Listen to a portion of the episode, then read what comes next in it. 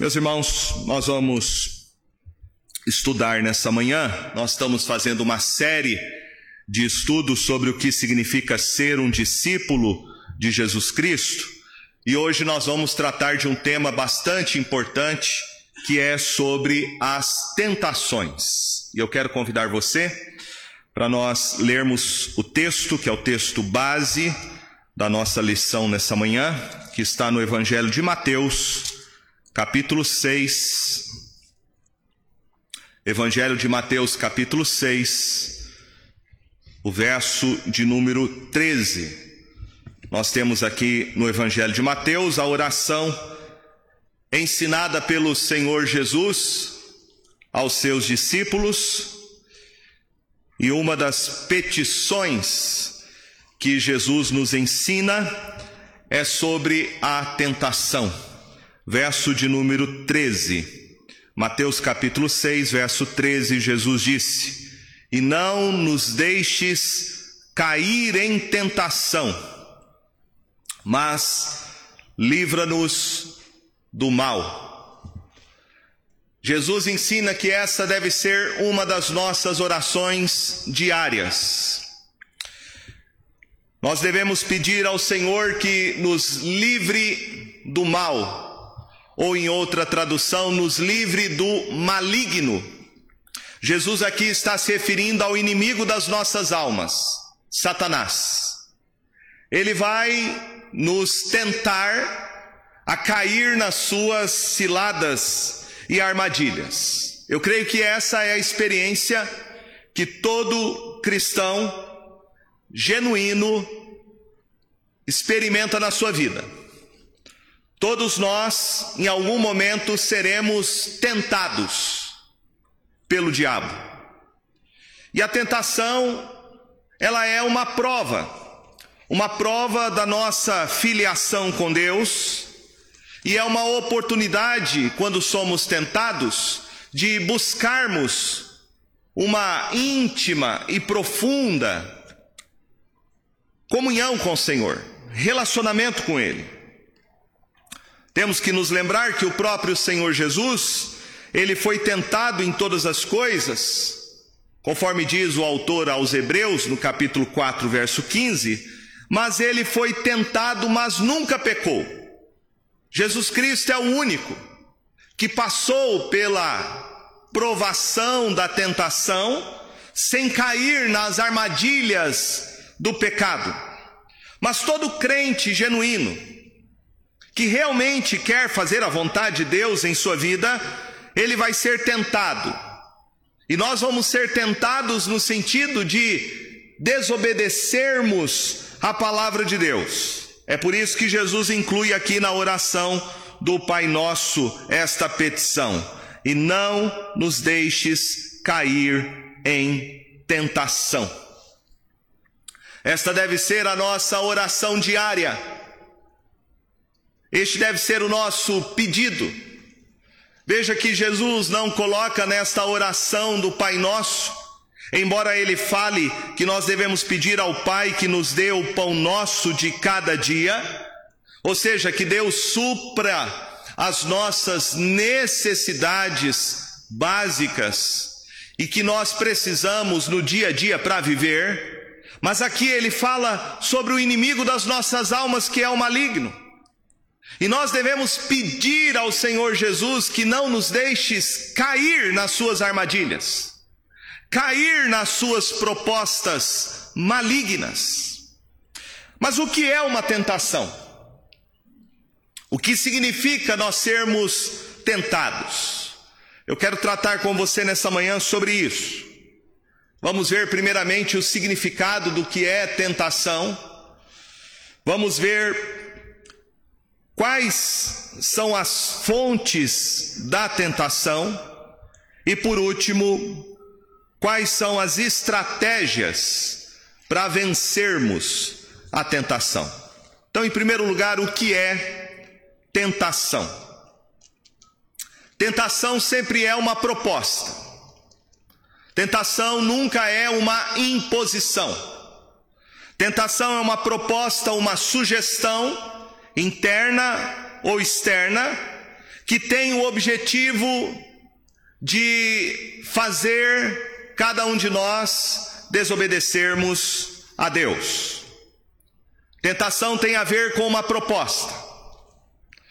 Quando o diabo, primeiramente, tentou Eva, lá no jardim do Éden, em Gênesis capítulo 3, nós vemos que ele fez uma proposta para Eva.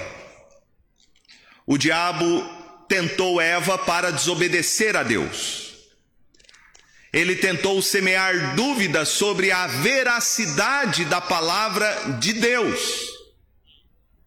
lançando dúvidas ao coração de Eva. Mas o diabo não obrigou, o diabo não forçou, o diabo não fez Eva pecar. A escolha de pecar foi uma decisão individual dela. O diabo não tem poder para fazer qualquer pessoa pecar. Se o diabo tivesse poder para fazer uma pessoa pecar, a pessoa não seria responsável diante de Deus pelas suas escolhas e decisões. E nós vamos ver que logo depois que Eva e depois o seu marido Adão pecaram contra Deus, desobedeceram a Deus, Deus vai confrontá-los sobre a escolha que eles fizeram, sobre o pecado que eles cometeram. E nós vamos ver Adão tentando colocar a culpa do seu pecado sobre Deus e sobre Eva Posteriormente, Eva tentando então justificar o seu pecado, colocando a culpa na serpente, em Satanás. Tentação é uma sugestão. A tentação é uma proposta. Você não é obrigado a cair nela.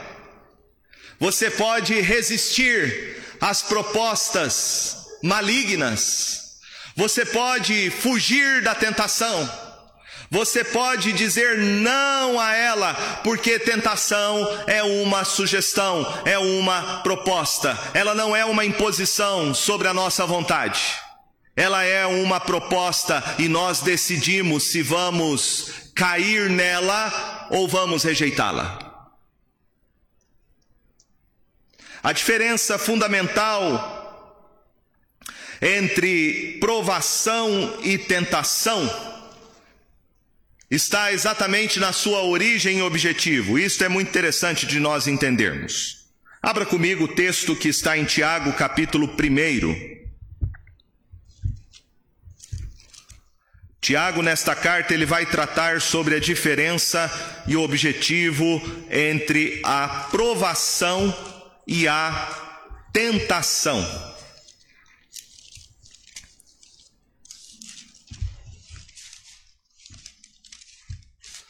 Tiago, capítulo 1,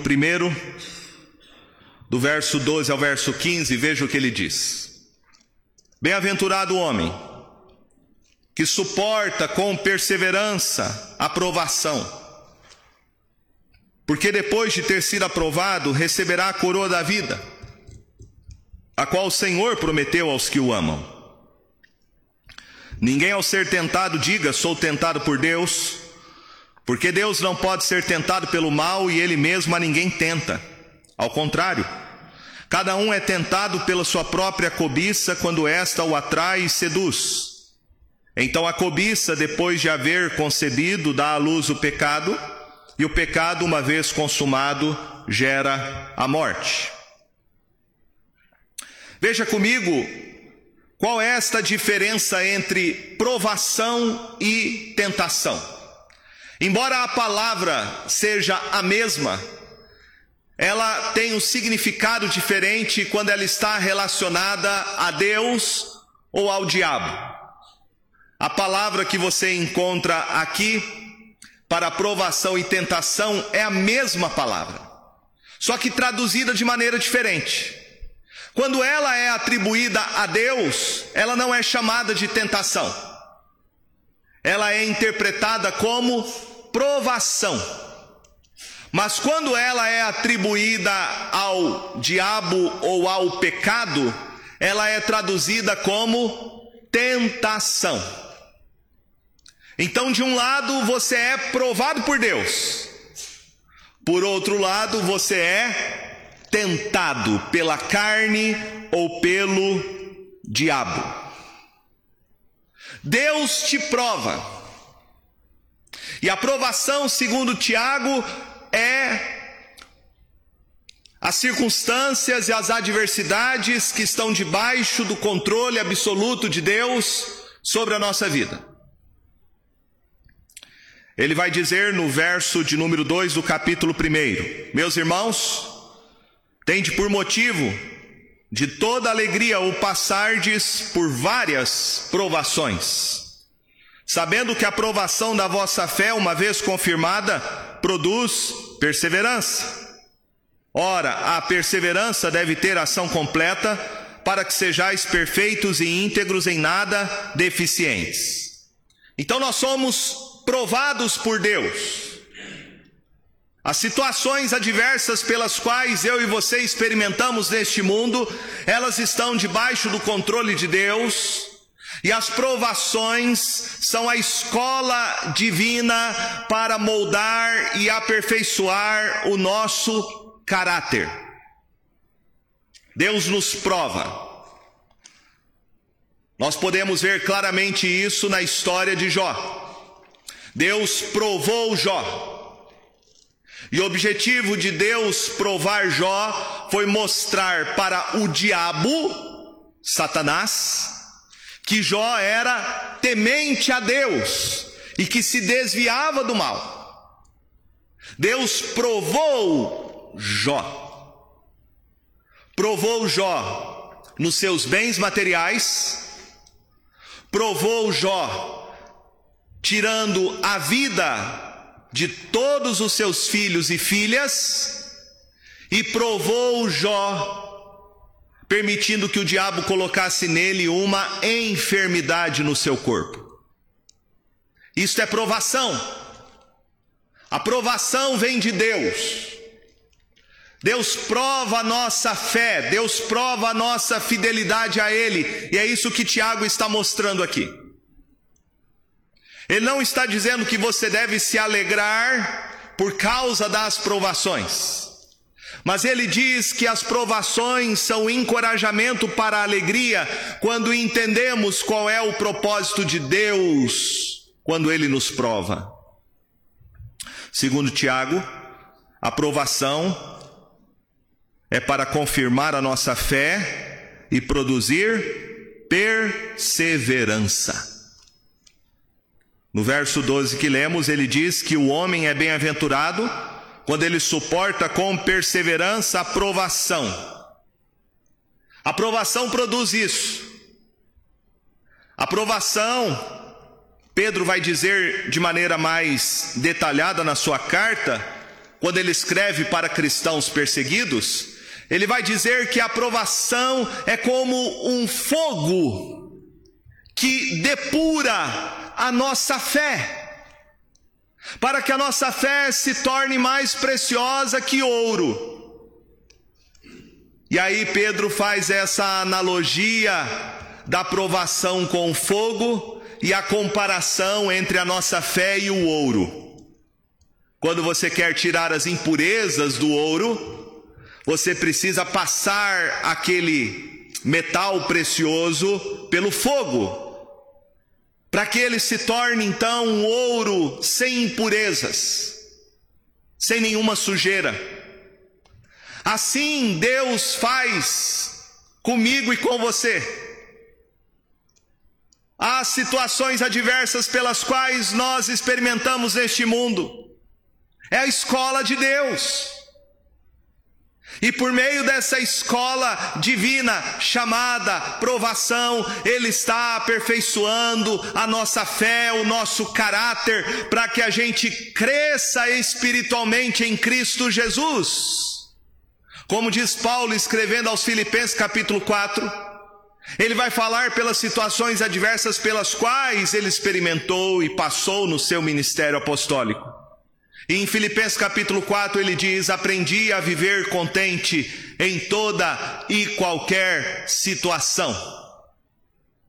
E depois ele vai dizer: Tudo posso naquele que me fortalece. É quando a nossa fé é provada por meio das provações que a nossa fé se torna como ouro precioso. É quando somos provados que vamos ser sacudidos por Deus para entender que aquilo que é mais precioso para nós é Cristo Jesus como nosso Salvador e vamos encontrar nele alegria a despeito das dificuldades e adversidades que enfrentamos neste mundo. Então entenda que a aprovação vem de Deus. Deus prova o seu caráter. Deus prova com um objetivo. O objetivo de Deus provar você é que você cresça espiritualmente. O objetivo de Deus provar você é que você possa ter a sua fé apurada por este fogo da provação e crescer espiritualmente diante de Cristo Jesus. Por isso, Tiago diz no verso 13: Ninguém ao ser tentado diga, sou tentado por Deus, porque Deus não pode ser tentado pelo mal e Ele mesmo a ninguém tenta. Verso 17, ele diz: Toda boa dádiva e todo dom perfeito são lá do, do alto, descendo do Pai das luzes em quem não pode existir variação ou sombra de mudança. Pois, segundo o seu querer, ele nos gerou pela palavra da verdade para que fôssemos como que primícias das suas criaturas. Então não confunda as coisas, Tiago está dizendo, não atribua a Deus nenhum mal, porque de Deus não procede o mal, de Deus procede todo o bem. E a provação, não duvide do caráter de Deus quando você é provado por Ele. Não pense que Deus deixou de ser bom, que Deus deixou de ser amor, que Deus te abandonou quando você está passando pela provação. Não duvide do caráter de Deus. Deus continua sendo bom, Deus continua sendo amor quando Ele nos prova. Mas a provação de Deus, que tem o objetivo de aperfeiçoar e produzir em nós crescimento espiritual, também é o contexto, o contexto no qual nós somos tentados. A história de Jó é uma ilustração disso. Deus foi provar Jó, e quando ele está sendo provado por Deus, o diabo entra em cena para tentá-lo. E Jó vai ser tentado a duvidar da bondade de Deus. Jó vai ser tentado a atribuir a Deus algum mal. E ele vai ser tentado, primeiramente pelo, pela sua própria esposa. Lembra que quando ele perde tudo, seus bens, seus filhos, e por último, a sua saúde, a esposa se volta para ele e diz: amaldiçoa a teu Deus e morre. Atribuir a Deus algum mal, blasfemar contra ele, contra o santo, justo e verdadeiro Deus. Jó é tentado a fazer isso, tentado pela sua própria esposa depois ele vai ser tentado pelos seus amigos, que após um período de silêncio, começam a acusar Jó de algum pecado que ele tenha cometido contra Deus para justificar o seu sofrimento. E por último, você vai ver Jó entrando numa crise existencial, uma crise de fé. E lá no final do seu livro, ele termina dizendo para Deus que ele sabe que todas as coisas que aconteceram com ele faziam parte dos planos de Deus. que ninguém poderia impedir os planos de Deus de serem realizados, mas que através de todas as situações adversas, ele pôde conhecer a Deus não mais pelo que ele ouvia, mas conhecer a Deus face a face. Em nenhum momento Jó atribuiu a Deus alguma falha, algum erro. Em nenhum momento Jó duvidou do caráter bom e santo de Deus, porque ele sabia que estava sendo provado por Deus. Mas perceba que durante a provação ele foi tentado. E é isso que Tiago nos diz aqui. Ele mostra para nós qual é a origem da tentação. E veja que Tiago vai dizer para nós que nós somos tentados por nós mesmos, pelo nosso próprio pecado. Ele diz no verso 14: Ao contrário, cada um é tentado pela sua própria cobiça, quando esta o atrai e o seduz. Então a cobiça, depois de haver concebido da luz o pecado, e o pecado, uma vez consumado, gera a morte. Tiago aqui nos ensina três coisas. Primeiro, a tentação é algo individual, mas é uma experiência universal. Todos os crentes são tentados ao longo da vida. Você vai ser tentado a deixar de crer na bondade e veracidade da palavra de Deus. Você vai ser tentado a duvidar dos planos de Deus para a sua vida. Você vai ser tentado por você mesmo. E quantas pessoas que atravessam um momento de provação caem nas armadilhas da tentação? Quanta gente que é provada pelas adversidades, e quando são provadas, se rebelam contra Deus. Quantas pessoas, quando são provadas, amaldiçoam a providência divina. Quantas pessoas, quando são provadas pelos seus problemas, reclamam e murmuram. Quantas pessoas, quando são provadas, ao invés de darem graças a Deus por todas as coisas, porque esta é a sua vontade, reclamam dos seus problemas e das suas dificuldades. Por que que nós caímos?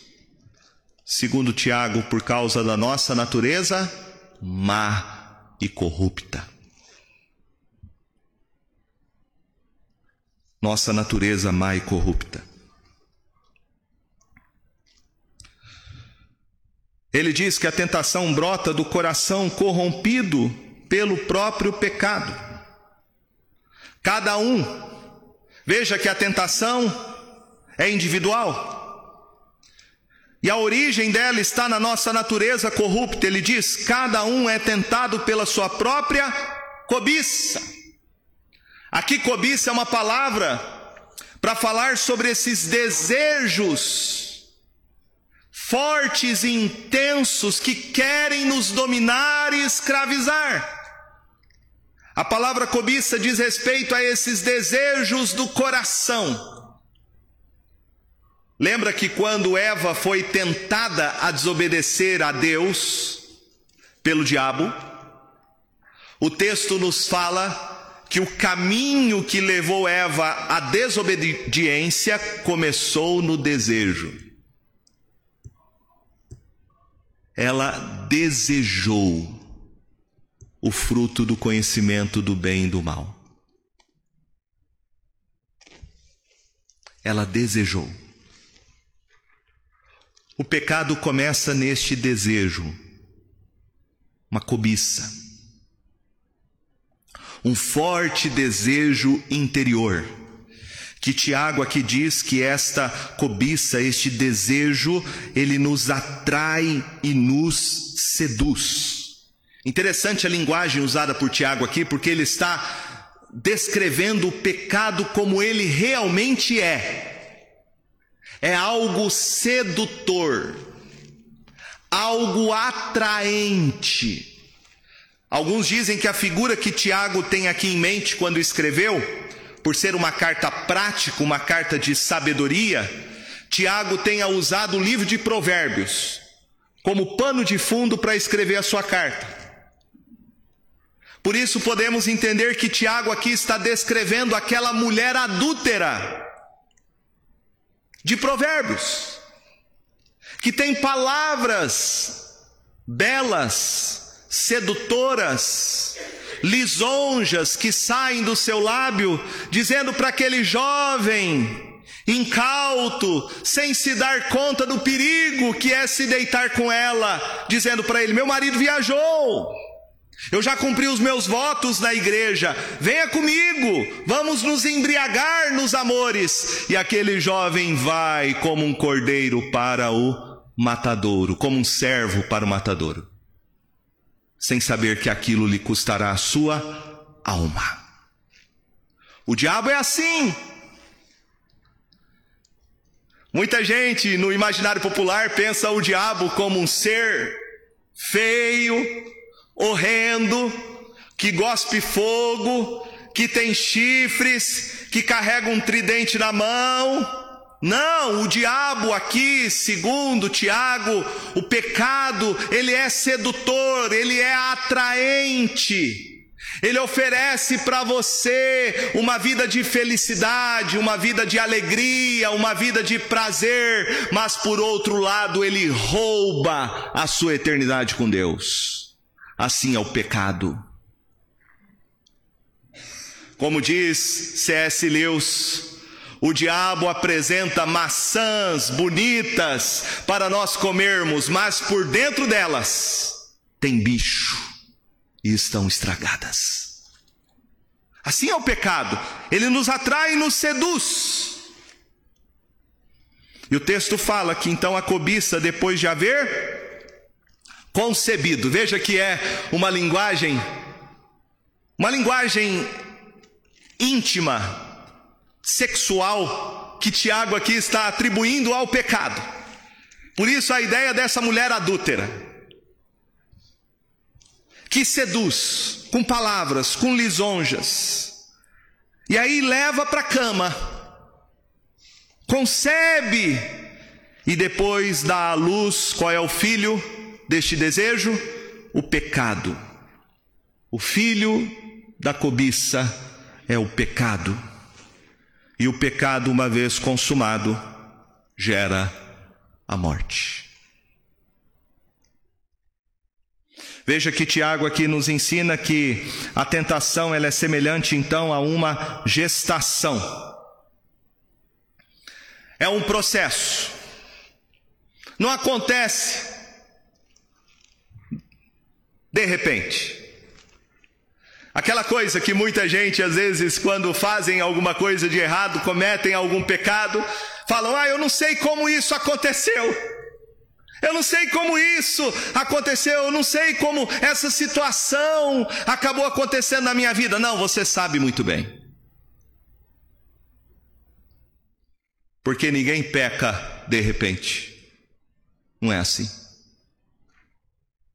O pecado passa por um processo de sedução do coração, de envolvimento, de despertamento de vontades e desejos, e por fim dá a luz ao pecado que resulta em morte espiritual.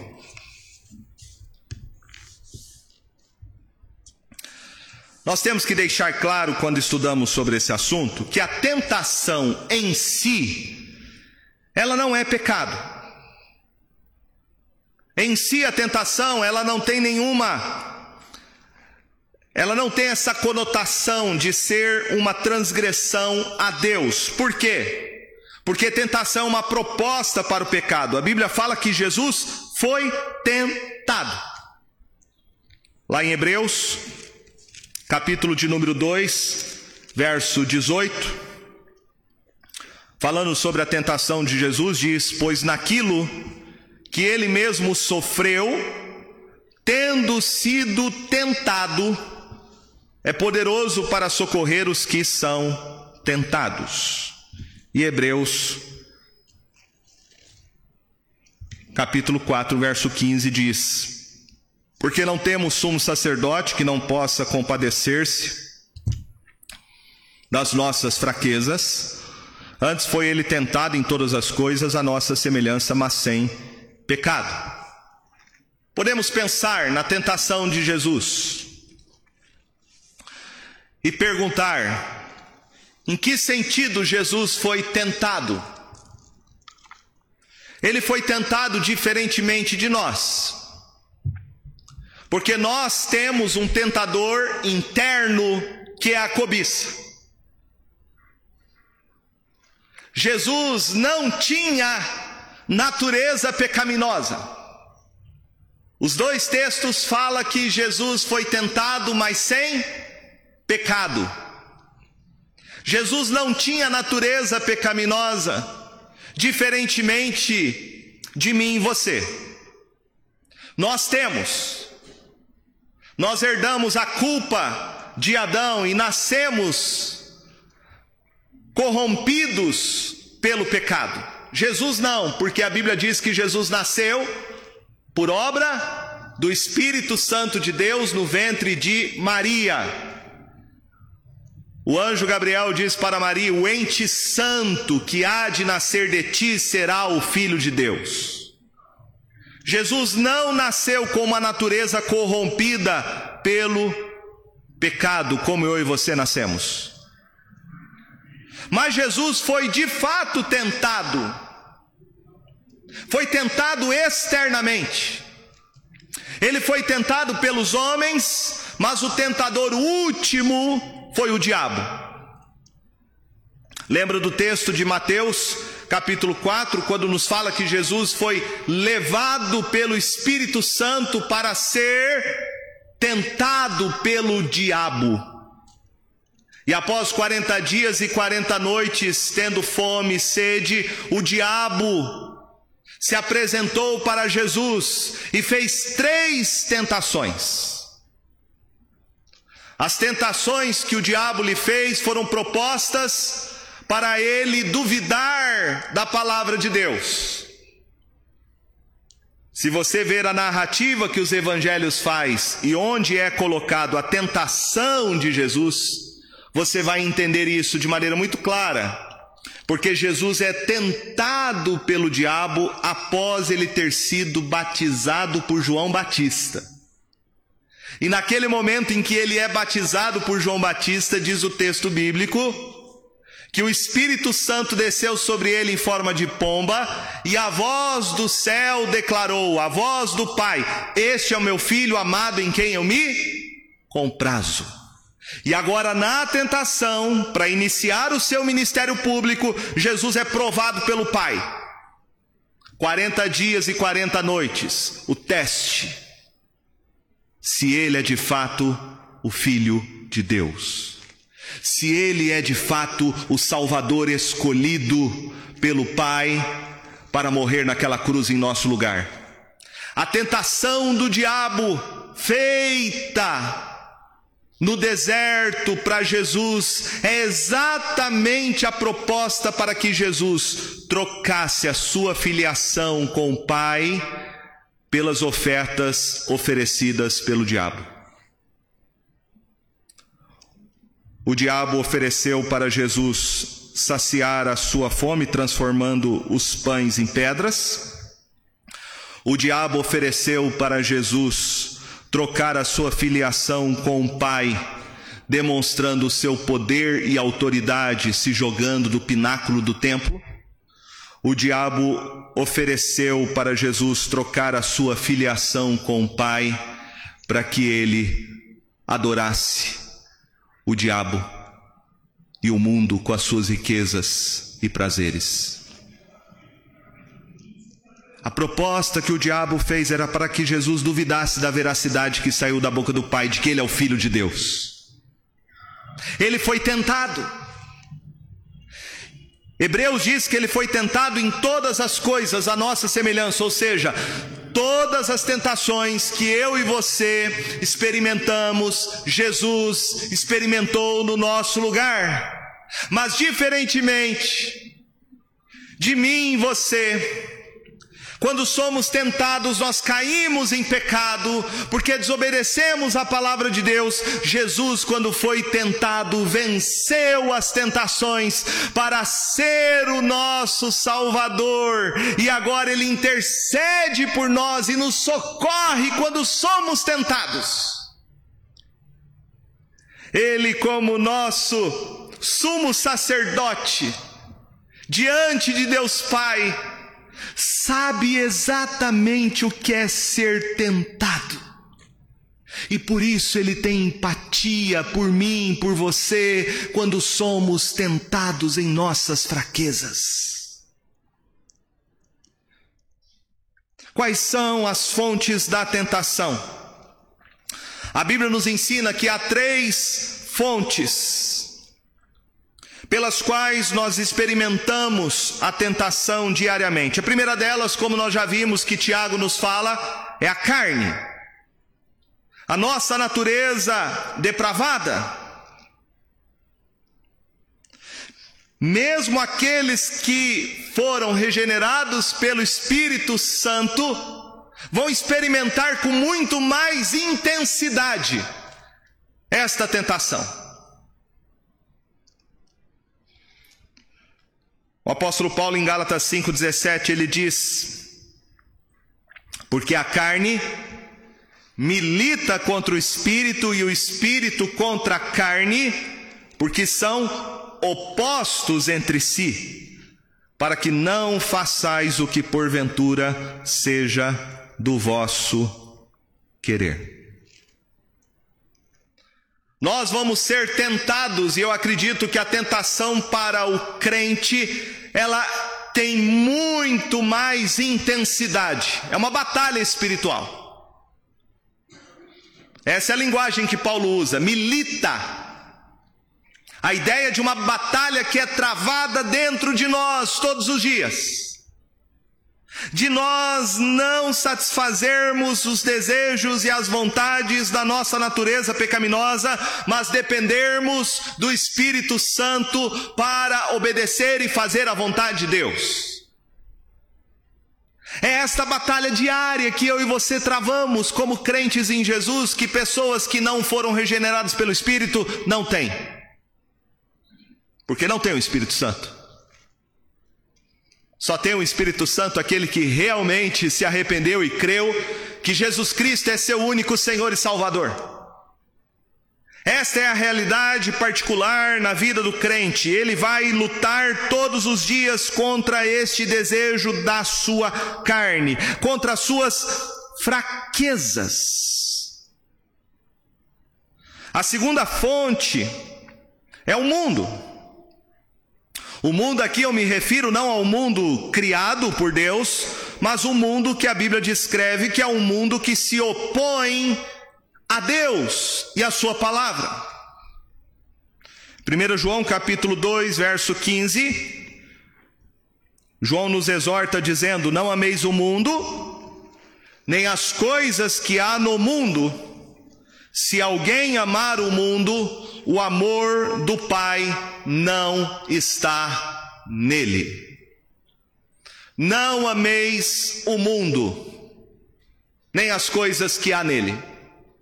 Este é um tipo de amor que Deus odeia. Então entenda: nem todo tipo de amor é legítimo. Há uma máxima hoje nos dias que vivemos que se você amar, qualquer atitude, qualquer decisão pode ser justificada porque ela está motivada e baseada no amor. Isso é mentira. Deus não ama a mentira. Deus não ama a injustiça. Deus não ama o pecado. E é isso que João está dizendo: não ame o mundo, nem as coisas que há no mundo. Ele aqui está se referindo a todos os valores, a todos os princípios que são contrários à santidade e à justiça de Deus. João está nos exortando: não ame essas coisas que há no mundo, porque aquele que ama as coisas que há no mundo, o amor do Pai não está nele. Então, João está aqui descrevendo realmente o caráter de alguém que nasceu de novo por obra do Espírito Santo. Ele não pertence mais a esse sistema corrompido e caído, cuja potestade, senhor sobre ele é o diabo, ele é o príncipe deste mundo. O mundo jaz no maligno. Nós pertencemos a Jesus Cristo. Nós fomos libertados do império das trevas e resgatados pelo Senhor Jesus para viver no reino do seu amor. O cristão tem outros desejos, outras aspirações. Ele quer amar a Deus sobre todas as coisas, com toda a sua força, com todo o seu entendimento, com todo o seu ser, com toda a sua alma. E ele quer amar aqueles que foram criados à imagem e semelhança de Deus, o seu próximo. É este amor, o amor por Deus, o amor por Cristo Jesus, e não o amor pelas coisas que há no mundo, que deve ser a nossa motivação. Em terceiro lugar, nós somos tentados por uma outra fonte, que é Satanás. Então aqui nós temos a trindade maligna: a carne, o mundo e o diabo. O apóstolo Paulo, escrevendo em Efésios, capítulo de número 6, ele diz no verso 12: Porque a nossa luta não é contra o sangue e a carne, e sim contra os principados e potestades, contra os dominadores deste mundo tenebroso, contra as forças espirituais do mal nas regiões celestes. Veja que Paulo diz aqui para nós, nos exorta, de nós termos a clara compreensão de que temos um tentador. A fonte da nossa tentação não são as pessoas. Por isso ele fala que a nossa luta não é contra o sangue e a carne. Nosso problema não é contra as pessoas. Nós temos um inimigo comum. E o inimigo comum, segundo Paulo, são os principados e potestades. São as autoridades que, segundo Paulo, estão numa esfera espiritual. Espiritual e tem um controle sobre este mundo caído. Sobre este mundo caído. Satanás, então, é o nosso inimigo. E segundo Paulo, ele vai preparar ciladas, por isso ele fala no verso de número 11, ele fala sobre as ciladas do diabo.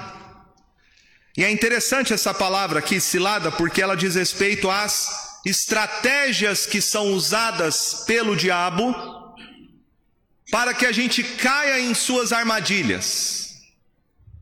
Hoje em dia as crianças não fazem mais isso. Mas antigamente as crianças iam caçar passarinho. E uma das técnicas de você pegar um passarinho para colocá-lo numa gaiola é fazer lá a arapuca, uma armadilha, onde você colocava ali dentro daquela daquela armadilha um alimento para o passarinho, ficava ali esperando ou armava a armadilha para quando o passarinho entrasse dentro daquela armadilha ele fosse apanhado. É isso que o diabo faz. O diabo sabe quais são os nossos pontos fracos. E ele vai tentar você exatamente naquilo que é a sua fraqueza. Todos nós aqui já devemos ter ouvido a história, pelo menos a expressão a gente conhece bem, chamado calcanhar de Aquiles. Aquiles era um, dentro da mitologia grega, era um soldado imbatível. E segundo a mitologia grega, Aquiles tinha um corpo imbatível porque ele foi mergulhado nas águas do rio Estige pelo seu pai quando ele nasceu, mas a única coisa que não mergulhou na água foi o seu calcanhar. O inimigo descobriu que o seu calcanhar era a sua área vulnerável, era a sua fraqueza. E então o inimigo chamado Paris flechou o calcanhar de Aquiles. Todos nós temos um calcanhar de Aquiles.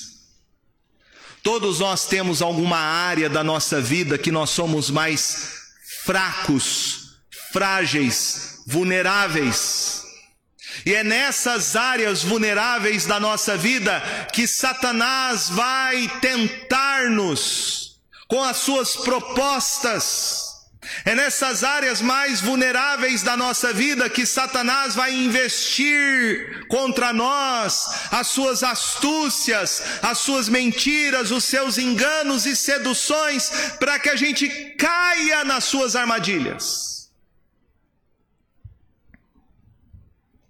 Então, a pergunta que nós devemos responder no final do nosso estudo é: quais as estratégias para vencer então a tentação? Quais as estratégias? Martinho Lutero tem uma frase interessante, ele diz: Não posso impedir que os corvos voem sobre a minha cabeça, mas posso impedir que façam ninhos entre meus cabelos. A gente não consegue viver uma vida sem sermos tentados, mas nós podemos, podemos resistir às tentações. Como vencer as tentações? Em primeiro lugar, Jesus nos ensina que nós só vamos vencer as tentações com dependência, vigilância, oração. Em Mateus 26, 41, ele disse: Vigiai e orai, para que não entreis em tentação.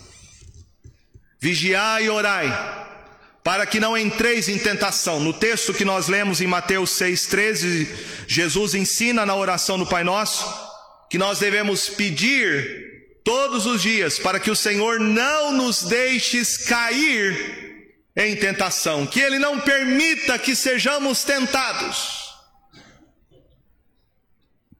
Oração. Oração.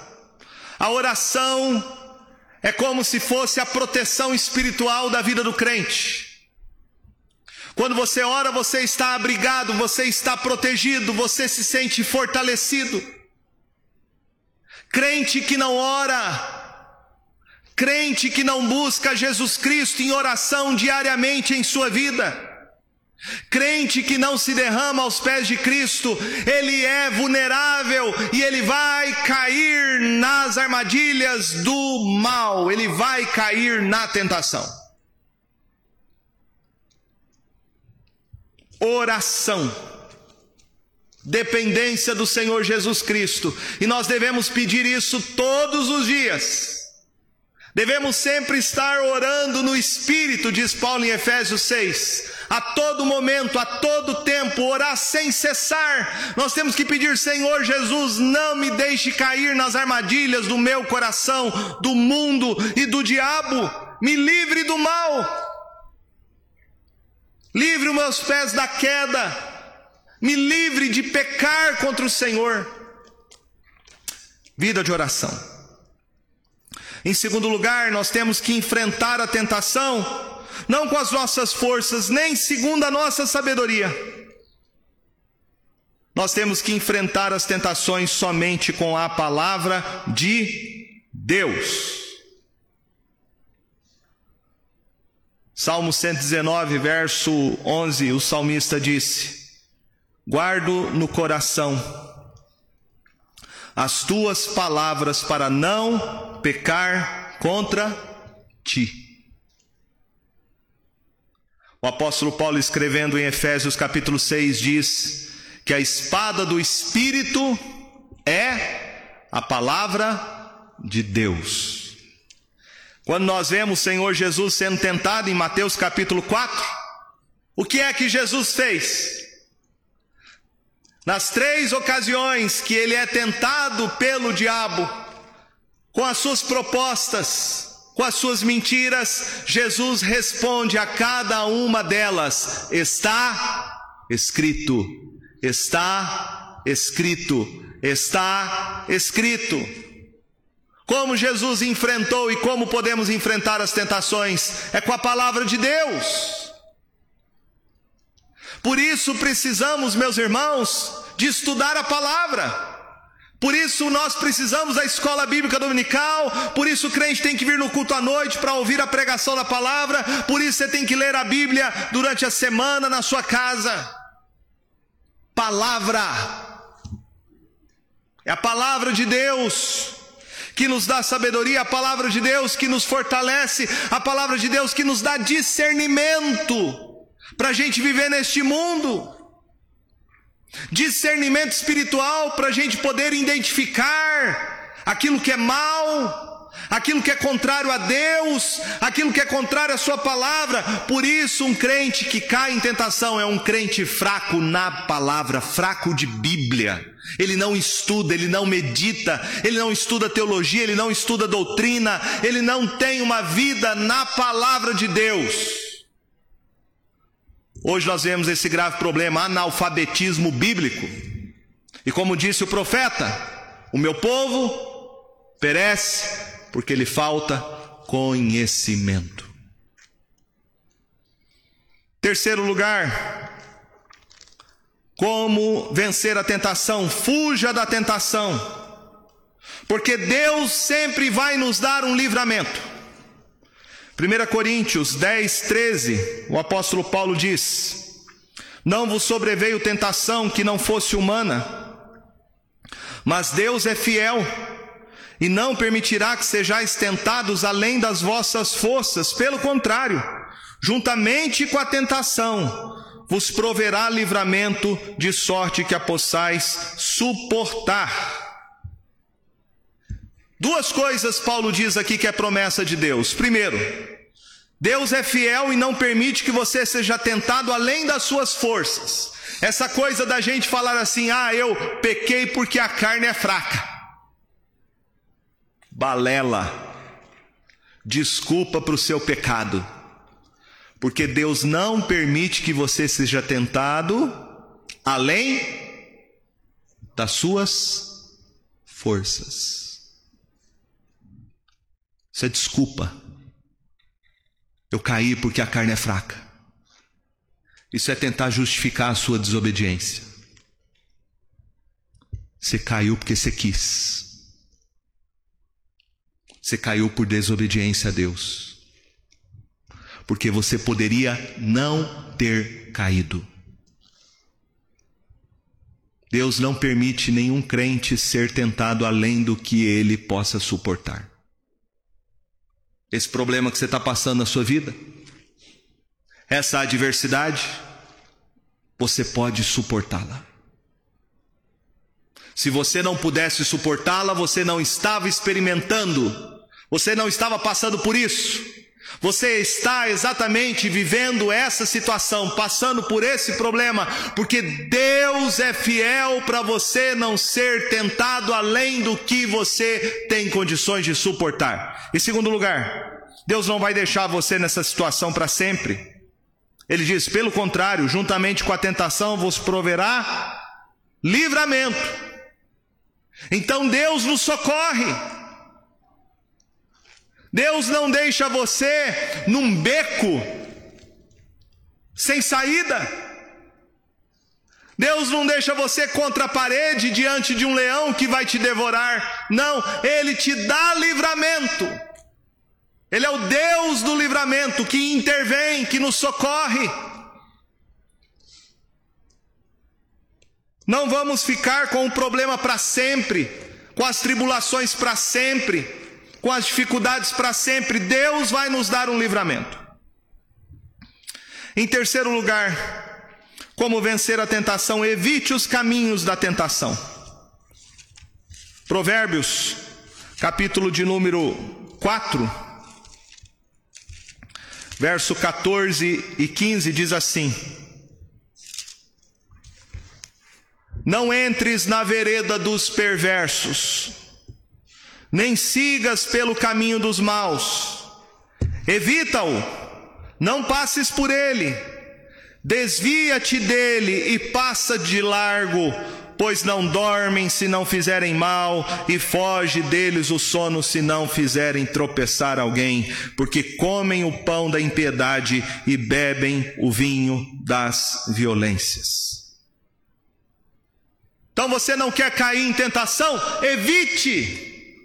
Evite certos lugares na sua vida que não convém. Pode não ser pecado ir em alguns lugares, algumas festas, algumas programações, mas às vezes não convém. Não convém, se não convém, você não deve estar ali. Por exemplo, pessoas que vieram, tinham um problema com o álcool. Evite lugares onde você vai ser exposto ao álcool, à bebida. Pessoas que têm problema com pornografia, evite sites, acessar certos sites, ver certas imagens. Nós podemos fugir da tentação. A Bíblia fala que quando José foi tentado pela esposa de Potifar, o seu senhor, não tinha ninguém na casa. Ele poderia se deitar com ela. Era uma mulher bonita, evidentemente. Ela tentou seduzi-lo com as suas palavras. E o que José fez? Ele fugiu. Fugiu, provavelmente quase seminu mas ele fugiu. Fugiu.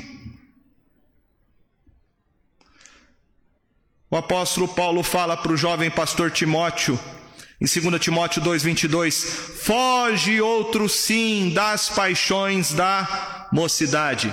Foge, dá no pé. Pare de ver, pare de olhar, pare de clicar, pare de ir naquele lugar, pare de conversar com tal pessoa. Fuja da aparência do mal, fuja. E por último, busque uma vida cheia do Espírito Santo. A ordem de Deus para nós em Efésios 5,18 é: enchei-vos do Espírito. E ser um crente preparado para lutar esta batalha diária contra as forças espirituais do mal. Sem dúvida alguma é necessário que você esteja revestido da armadura de Deus, que está disponível para todos nós pela fé em Cristo Jesus. E uma das peças desta armadura, diz Paulo em Efésios 6, Ele diz no verso de número 17: E a espada do Espírito, que é a palavra de Deus, com toda a oração e súplica, orando em todo o tempo no Espírito. O Espírito Santo é o Espírito da palavra e é o Espírito que intercede por nós. Viver na dependência do Espírito Santo de Deus na dependência do Espírito Santo de Deus. É a única maneira de nós resistirmos e vencermos as tentações. Após a nossa conversão, a ordem bíblica é que nós temos que buscar ser cheios do Espírito Santo.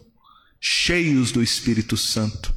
E uma vida cheia do Espírito Santo é cheia da palavra, é vida de oração, é vida de sujeição uns aos outros. Ser tentado, meus irmãos, não é uma opção do crente, mas uma realidade que precisaremos enfrentar na nossa vida espiritual. E para vencer as tentações, nós precisamos utilizar os recursos espirituais que Deus nos concede em Cristo Jesus. Não confie em você mesmo. Não confie na sua sabedoria, na sua força e inteligência. 1 Coríntios 10, 12 diz: Aquele, pois, que pensa estar em pé, veja que não caia. Aquele que pensa estar em pé. Quem é que pode estar em pé? Ninguém. Se o Senhor Jesus não nos sustentar todos os dias. Se Ele não nos sustentar, certamente nós cairemos. Jamais confie em você mesmo, na sua força, na sua inteligência e na sua sabedoria. Que o Senhor nos ajude a enfrentarmos as tentações, a não cairmos nas armadilhas, mas a vencermos, vencermos as tentações, dependendo unicamente de Jesus Cristo, o nosso Senhor e Salvador. Amém?